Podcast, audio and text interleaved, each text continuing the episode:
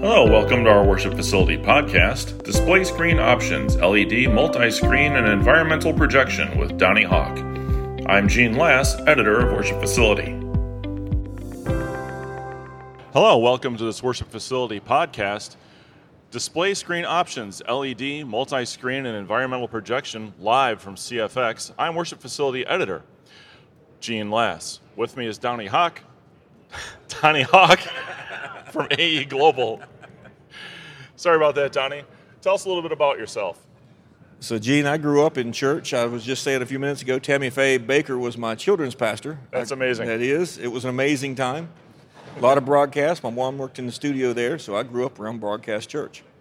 Yeah, that's, I think, between the 700 Club and the Bakkers, that's when everyone remembers things getting very big nationally on, on TV. That would be some an incredible environment to be around. So, looking at different options uh, between LEDs, multi screen, and environmental projectors, that's a lot of different kinds of products. And I'm sure that, like with other things, there isn't one solution that's going to fit every church.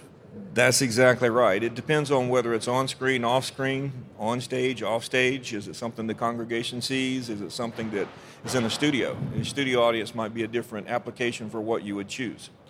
So, if you have a, a live audience, um, but you're also streaming, your solution might be something different than someone who's only live or only streaming based absolutely. on the. the okay. Absolutely. Um, live audience is going to be more forgiving than a broadcast stage, where you're streaming with cameras and all the stuff that you got to have make a good stream. Your LED wall choice is going to be different as well. So most of the time, you calculate the size of the pixel between the viewer and the screen, and that's what a lot of manufacturers will tell you. You do calculations. Where's your closest viewer? They give you your pixel.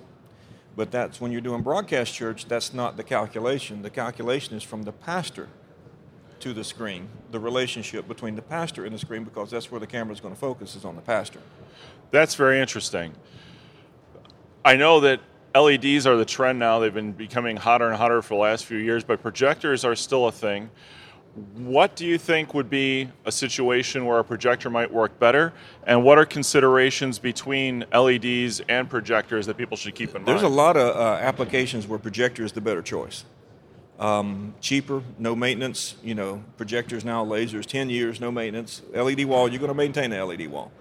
Um, and the way our eye sees the image of the light is different between projection and laser and LED.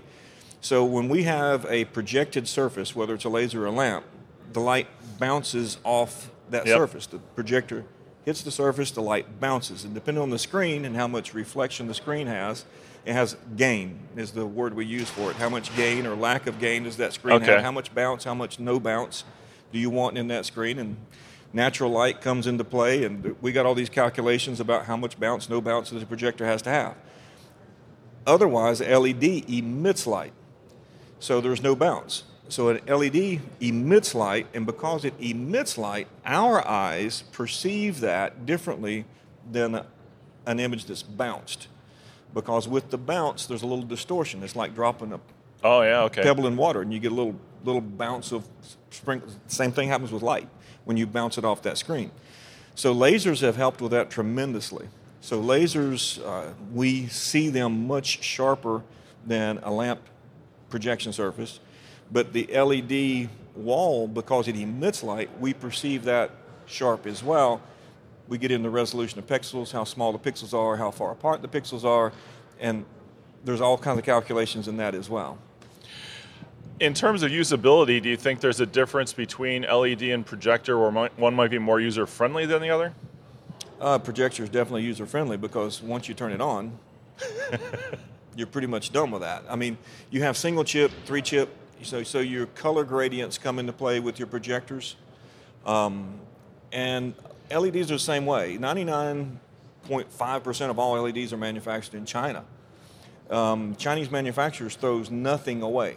So there are there's no trash LEDs. They don't get thrown in a trash can somewhere. They get put in a cheaper wall. So you have different gradients. There's probably 80 different gradients of levels of LED. So when you see a, um, an, an LED wall with panels are two and three hundred dollars, and you see another LED wall with panels two and three thousand dollars, there's a definite difference in quality and the way those screens are made. And it's very it's very difficult if you're a consumer because you want to pick the cheapest thing because you want to pay for the cheapest thing. Yep. But you want to look at the best thing, and rarely do you want to pay for the best thing. But in LED and manufacturing and Chinese manufacturing, that's it's, it's difficult to know when the thing's going to fail. In talking to some of the AV pros that we've we've interviewed for worship facility, I know they've said that when they're working with a client a church, that some of them are afraid of the expense of LEDs, but that it's made up for on the end because your life cycle is so much longer. Um, do you think that's true? And are there other considerations there too? I It- think it's, also the it's power longer draw. than a lamp projector, but a half life of 10 years for a um, laser is pretty good. You Yeah. know, a whole life of 20 years. Now, they will say this is another misleading fact. The LED of itself has a 50,000 hour half life. yeah. 50,000 hours. Well, church life in the average sanctuary, on if you do church on Sunday morning, Sunday night, Wednesday, a prayer service, you might get 12, 1400 hours a year. Okay? So at 50,000 hours, you know, the average layperson would do that calculation and think, well, I'm going to be retired and dead before that LED wall is gone. Not the case, though. The LED element rarely ever goes bad. It's the things before the LED element that go bad that only last a year or two or three or four years or five or ten years. So whereas the LED piece, the little LED, might last 50,000 hours, the driver for that probably not going to last more than six, eight years, depending on the quality, maybe 10 years. Those are great numbers to consider. It's, it really puts things in perspective. It does. It's why some product is more and less than other product. And it's a lot of things that you don't really get into. One of the um, panels, I, I was at another show and I asked a manufacturer that was trying to sell me on a cheaper wall than what we were looking at. And I said, okay, I said, let's take these three panels off the wall and take them apart. He said, why do you want to do that? I said, I just want to see the wires in the back of them. Because I knew they don't even throw scrap wire away in manufacturing in China. So, it, and we did. We took three panels apart, and the wire colors were different in the panel. So if you're a maintenance tech and you're like, well, pull the red wire. Well, it's not red in this panel because they don't throw the wire away. They use scrap wire in here again lesser quality panels. So when you get down to the cheap panels, they're not manufactured the same from the beginning of the run to the end of the run. That's that's a very good example. What about cameras? What do we have to know if you're doing a streaming service? Would a certain camera work better with what you're doing, or a certain display for the camera you have?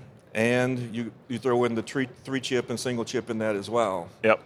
So the camera, God gave us lenses that we can't repeat.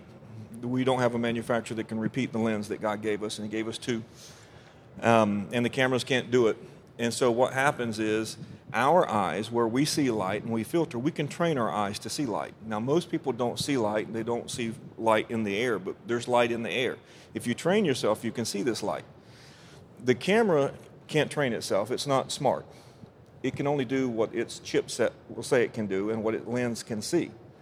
And so, whenever you have screens on stage and then the cycle of electricity too. The refresh rate of the electricity in the camera the refresh rate of the electricity cycling through the wall. If they're not timed right then you'll get an array effect or you'll get squirrely things on your screen that you don't like. And it's because of the way the camera is not tuned or right for that led wall. So there's a lot that goes into selecting the right broadcast camera with the wall that you have or if you've already say you spent a quarter million dollars in broadcast cameras you've already got those things you might not want to save the $50,000 on the wall if it's not going to work with the 250 that you've already spent on cameras, right? Right. So you got to look at your overall system when it comes to presentation if you're going to stream and, and film with your broadcast panels. Well, that's a lot to consider to put those together, and I think that's when you would talk to an integrator or another expert to make sure that you're using the best camera to go with your best display to have the best effect for your particular church. Absolutely. And then demoing cameras and demoing walls, you know, look at them and see what they look like. I mean, you can see. Um, and these shows, listen, it's one of the things that's good about shows like CFX. is you can come here and you can look at these things. You can pull out your iPhone and look at it and see the moiré effect that you can't see with your eye because God gave you a better lens than what's in your iPhone. That's true. There's nothing that beats seeing something demonstrated live. There's, you can look at the, the brochures that you get from someone, or you can see a picture of something or a video, but seeing it live and having it explained, and even having it demoed after someone saw your facility to get the full inf- information of what's going to work for you is probably best. Right. And the guys that make LED walls that are going Times Square, those aren't good LED walls for broadcast. Take your camera out Times Square and just kind of film and see what you get, and you'll see the difference in the in the screens there. That'd be a great slogan. Your church is not Times Square. Your church is not Times Square.